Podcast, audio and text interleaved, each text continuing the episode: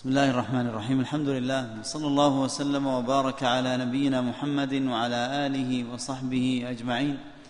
أما بعد ففي هذا اليوم الثاني من شهر ذي القعدة لعام أربعة وثلاثين وأربعمائة وألف ينعقد هذا المجلس العاشر في شرح كتاب الورقات لإمام الحرمين ابي المعالي الجويني رحمه الله تعالى لمعالي شيخنا الشيخ الدكتور يوسف بن محمد الغفيص. عضو هيئة كبار العلماء وعضو اللجنة الدائمة للإفتاء سابقا في جامع عثمان بن عفان رضي الله عنه بحي الوادي بالرياض.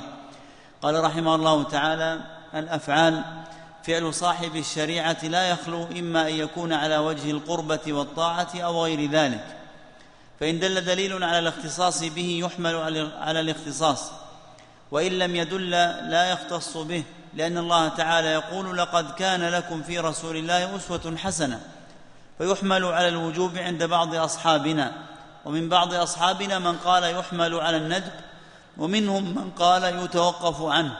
نعم الحمد لله رب العالمين وصلى الله وسلم على عبده ورسوله نبينا محمد وآله وأصحابه أجمعين. قال أبو المعالي رحمه الله تعالى فعل صاحب الشريعة.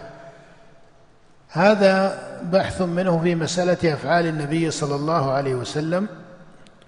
وذكر أنها على قسمين إما أن يكون على وجه القربة أو لا يكون كذلك.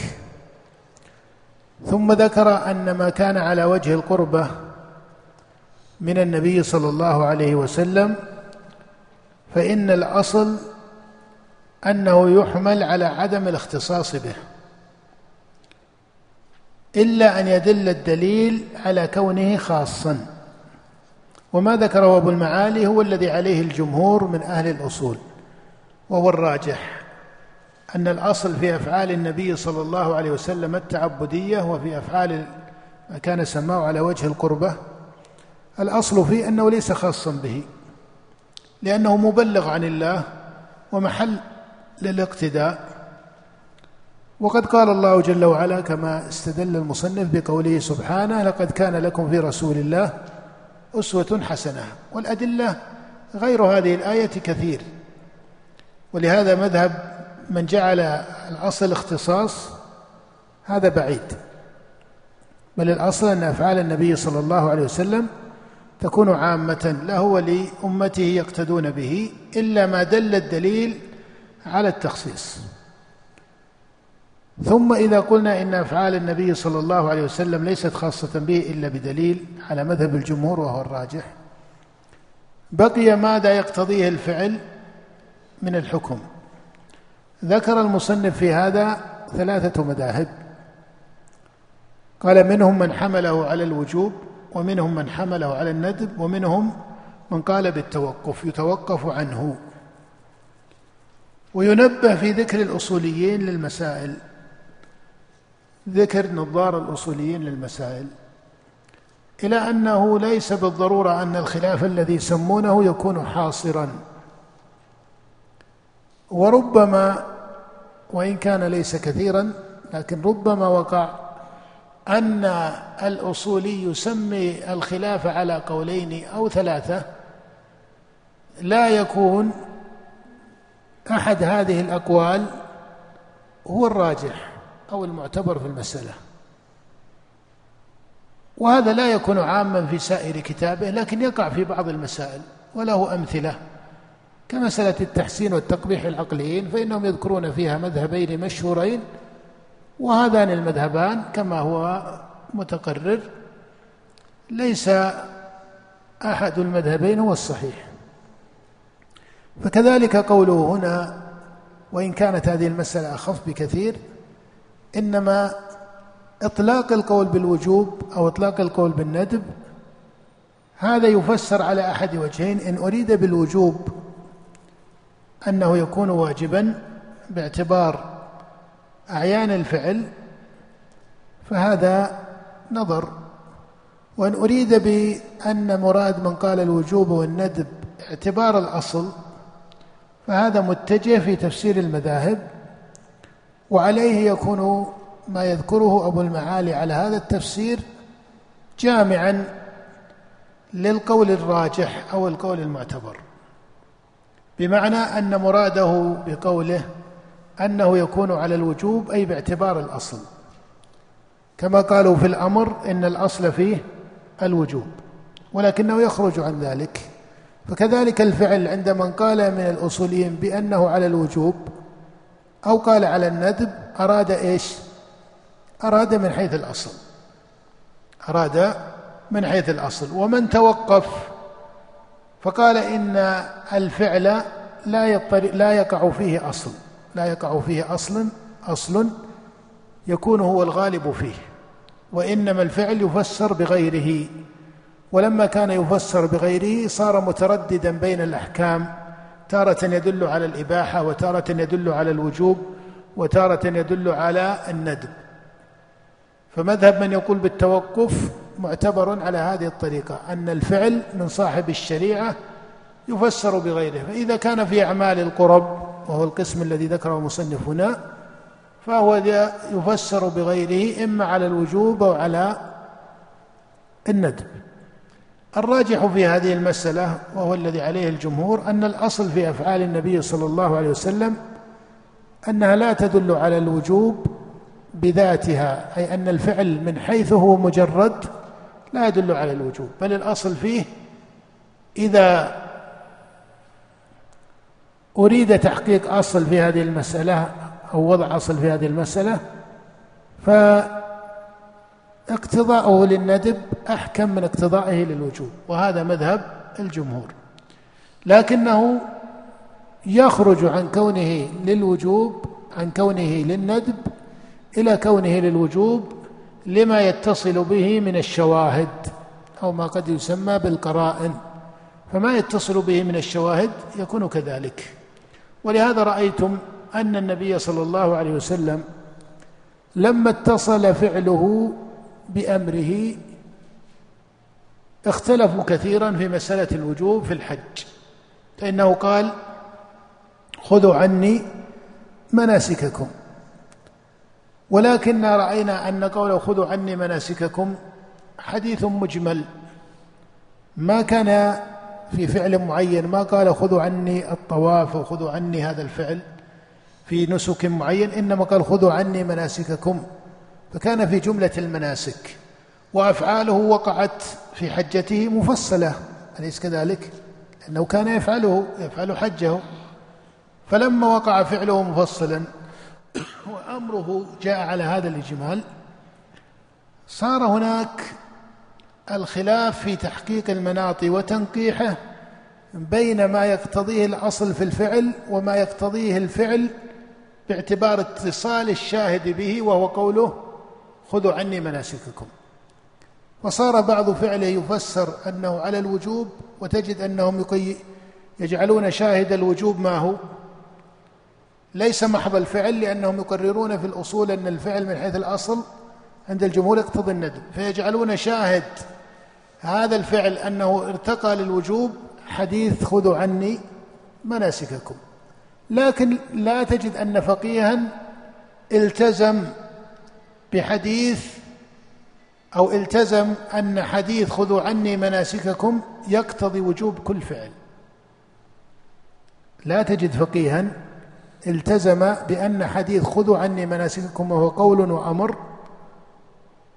لا تجد فقيها. التزم بأنه يقتضي أو تقول يدل على وجوب كل فعل من أفعال الحج.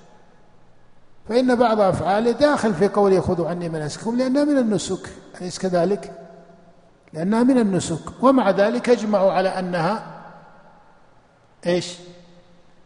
أجمعوا على أنها مستحبة لا تكون واجبة ومثله في الصلاة صلوا كما رأيتموني أصلي وإن كان حديث النسك أكثر دلالة من حديث الصلاة المقصود أن الراجح إذا قرر في الفعل أصل قيل الأصل فيه الندب. قيل الأصل فيه الندب وهذا بيان المذاهب الثلاثة التي ذكرها أبو المعالي رحمه الله. نعم. فإن كان على وجه غير القربة والطاعة فيحمل على الإباحة في حقه وحقنا. فإن كان على غير القربة أي التقرب لله والتعبد والطاعة وهذا وصف بياني الثاني.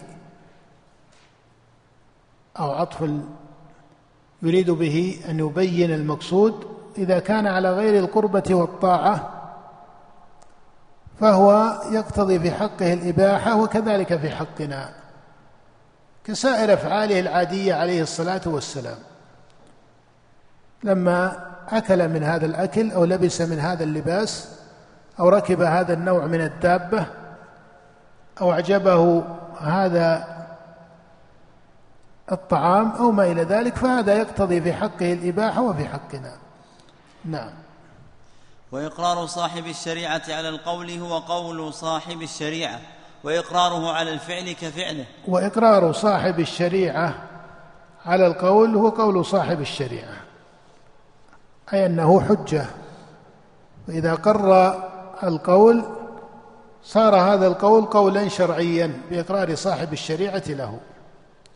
ولهذا إذا تكلم الصحابي بين يدي النبي صلى الله عليه وسلم في أمر وأقره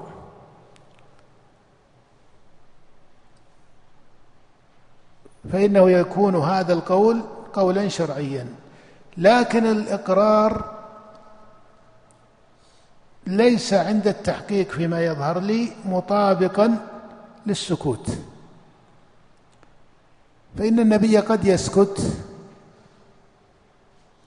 ولا يكون سكوته عن نص القول إقرارا بمعنى أن فعل النبي صلى الله عليه وسلم في هذه الواقعة المعينة في هذه الواقعة المعينة يدل على قدر من تقييد الإقرار. فلا يكون مطابقا لما ذكر المصنف أن إقراره الإقرار يظهر من النبي صلى الله عليه وسلم القبول بهذا التصرف. لكن تارة يقع السكوت لكن لا يظهر من النبي صلى الله عليه وسلم القبول بهذا القول. ولهذا تجد أنه أحيانا ما يقع بين بعض الصحابة في موارد الغضب قد يسكت النبي صلى الله عليه وسلم عن كلمة أحدهما. فلا يقال إن النبي أقر فلانا على هذه التسمية. مثل لما قال أحدهم للآخر إنك منافق تجادل عن المنافقين. لا يصح أن نقول إن النبي صلى الله عليه وسلم ما رد على هذا الصحابي وما قال له إنه ليس منافقا وأن هذا إقرار. لا لأنه يعلم أن هذه الكلمة كلمة تغاضب وقامت على وجه من الغيرة ولهذا النبي صلى الله عليه وسلم يكون هديه في البيان ويدرك الصحابي أو الصحابة المخاطبون ويجب أن الأمة من بعدهم تدرك ذلك. يعني يكون تعليمه عليه الصلاة والسلام ليس بالضرورة على سبيل المطابقة الكلمة للكلمة. ألست ترى أن النبي صلى الله عليه وسلم في حديث سعد لما قال يا رسول الله لو أن أحدنا وجد مع امرأته رجلا لا يمس حتى يأتي بأربعة شهداء. قال النبي نعم. الآن النبي أقره إقرارا صريحا بكلمة نعم. أو هذا أبلغ من الإقرار. ماذا قال سعد بعدها؟ قال كلا والذي بعثك بالحق إن كنت لأعاجله بالسيف قبل ذلك. ما رد النبي الكلمة على سعد ردا صريحا. لكن في الفقه والتحقيق أن النبي ما أقره. لما قال اسمعوا إلى ما يقول سيدكم إنه لغيور وأنا أغير منه والله أغير مني. هذا هو هدي الأنبياء لأنه ما بعث معنفا. وسعد إنما قام غيرة أو قال غيرة. فإذا مسألة أحيانا السكوت لا يتبادر إلى فهم طالب العلم أن السكوت بمعنى أن النبي إن لم يصرح بخلاف القول مطابقة سمي إقرارا. ننظر في السياق. فقد يظهر في تصرفه وفعله أو قوله الذي يعقبه يقع في فعله أو تصرفه أو قوله عليه الصلاة والسلام ما يقتضي ان ولذلك العلماء ما يقتضي أن هذا ليس إقرارا. ولهذا العلماء سموه الإقرار. والإقرار أبلغ من إيش؟ من السكوت. السكوت لا يدل بالضرورة على الرضا. لكن لا بد أنك ترى في فعل النبي أو تصرفه أو حاله أو قوله ما يدل على حكم على هذا القول. نعم. وما فعل في وقته في غير مجلسه وعلم به لم ولم ينكره فحكمه حكم ما فعل في مجلسه. كذلك ما فعل في مجلس النبي صلى الله عليه وسلم فهذا بين. ولكن كما سبق أنه يفهم على هذا التحقيق في فهم خطاب النبي وتعليمه الذي أشير إليه. وكذلك ما علم ما فعل في حياته وعلمه فإنه يكون على هذا الحكم. كما جاء في حديث ابن عمر لما قال عليه الصلاة والسلام لا يصلي أن أحد العصر إلا في بني قريظة. بلغ النبي عليه الصلاة والسلام تصرف الفريقين أن أحدهم صلى في الطريق والآخر تأخر إلى أن صلى في بني قريظة. قال ابن عمر كما في الصحيح فما عنف واحدا من الفريقين وهذا يصدق عليه أنه كذلك. نعم. النسخ. وأما نعم. قف على هذا؟ وبالله التوفيق وصلى الله وسلم على عبده ورسوله نبينا محمد.